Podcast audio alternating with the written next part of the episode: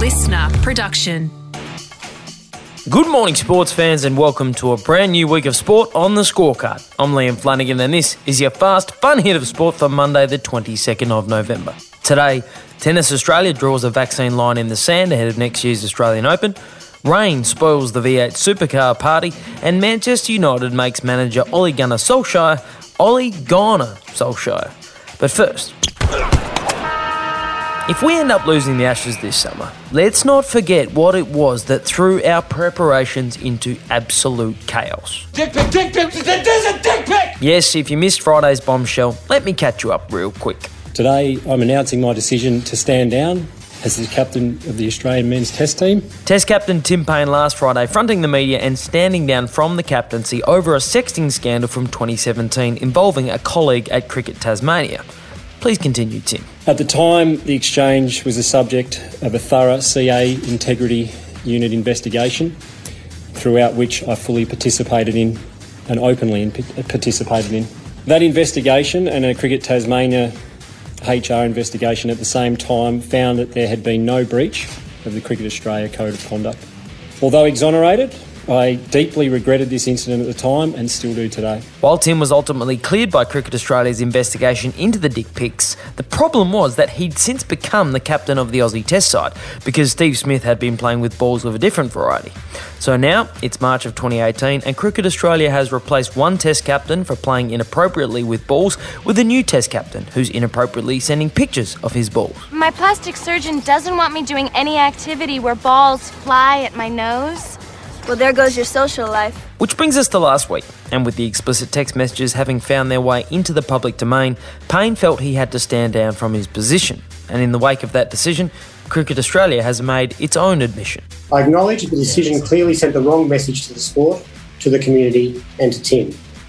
That this kind of behaviour is acceptable and without serious consequences. Current chairman Richard Freudenstein basically admitting that whoever was in charge back in 2018 cocked up, if you'll pardon the pun, by allowing Tim Paine to continue as the Test captain given what we now know about his texting behaviour. Captain of the Australian cricket team has to be held to a very high standard, which is why I think it is absolutely appropriate that Tim has resigned the captaincy, uh, which is in the best interest of him and Australian cricket. So, with only 16 days to go until the Ashes kicks off at the Gabba, Cricket Australia has to find someone who measures up to the standards of the Australian Test captaincy and who doesn't have any dick pic, sex tapes, or knob shots floating around in the cloud. What's going to be here in January, I think, will blow your mind. It will be a great sign that our city and our state is back, uh, and we look forward to inviting the world's best tennis players uh, to play in the world's best tennis tournament in the world's best tennis stadium. Victorian Minister for Sport, among other things, Martin Pakula pumping up the City of Melbourne at yesterday's official launch of the Australian Open. But there was a slightly less pumped up footnote.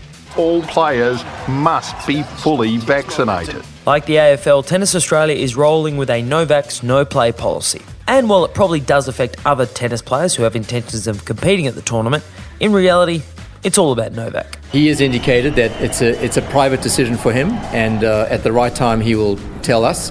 Um, and I know that he wants to play it. He's clearly indicated that. Tennis Australian CEO Craig Tiley speaking about nine time tournament champion Novak Djokovic's current communication with the tournament organisers about his possible participation. Djokovic, however, speaking to reporters after his semi final loss in the ATP finals to Alexander Zverev, said that he hadn't been talking to the organisers of the Australian Open and had simply been waiting to hear what vaccination policy they decided to put in place before making a decision. You should shit or get off the butt. I should shit or get off the pot. Djokovic remains tied with Roger Federer and Rafael Nadal for most men's Grand Slam victories on 20. Federer will miss the tournament due to a knee injury, but Rafa, well, Rafa is double vax and will be ready racket in hand come January. More than 80% of the world's touring professionals are now fully vaccinated. New Zealand's Shane Van Gisbergen has been crowned the V8 Supercar champion for 2021. Yeah, it's been an awesome time and super cool to win another championship. Um, over the moon. But the win didn't come without some controversy. Van Gisbergen claimed his second championship after last night's Sydney Super Night race was rained out. And that was a glimpse inside red the flag, garage. Red there. flag, red flag. Uh, the race is being suspended. The race is being suspended. All drivers to follow the safety car into pit lane and stop in the fast lane.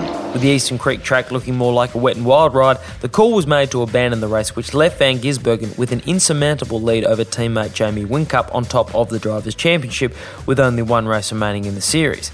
Nick Percat, who was due to start from pole position yesterday, was understandably less stoked about the decision to abandon the race, tweeting, Sorry to everyone who wanted to see a race, the wrong call was made today. We are paid professionals, expected to drive to the conditions. We have wet tyres for a reason. Oh no, he didn't. So, with the championship now secured, Van Gisbergen and the rest of the drivers can focus on the final race of the season, which just so happens to be a little race called Bathurst.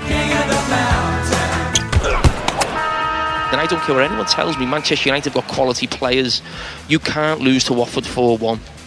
You can't. Manchester United, the once great, proud global force of international football, is a club on its knees. A huge win for Watford Football Club and a huge defeat for Manchester United.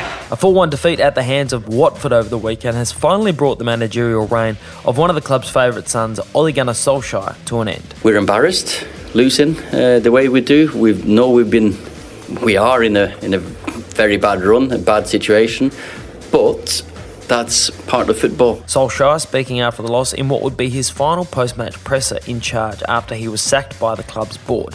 A decision that didn't come as a surprise to Solskjaer's former teammate Rio Ferdinand. Things aren't going well. So maybe there needs to be a change if you want to improve things, and I think that's just an honest assessment of it. And I'm, that's what I'm paid to do: is give an honest assessment, whether it's friends, former teammates, or people that I don't know. Treat them all the same. And that is your fast, fun hit of sport to kickstart another week. I'm Liam Flanagan. Catch you tomorrow on the scorecard. Listener.